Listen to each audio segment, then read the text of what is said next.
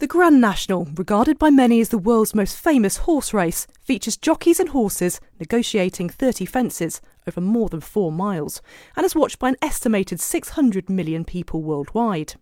However, after the death of five horses over the last decade, including one this year, there have been calls for more safety measures to be introduced. These changes will see the maximum number of riders reduced from 40 to 34. There'll also be an earlier start time and a shorter run to the first fence to slow horses down early on. The introduction of a standing start and further veterinary checks are amongst other changes.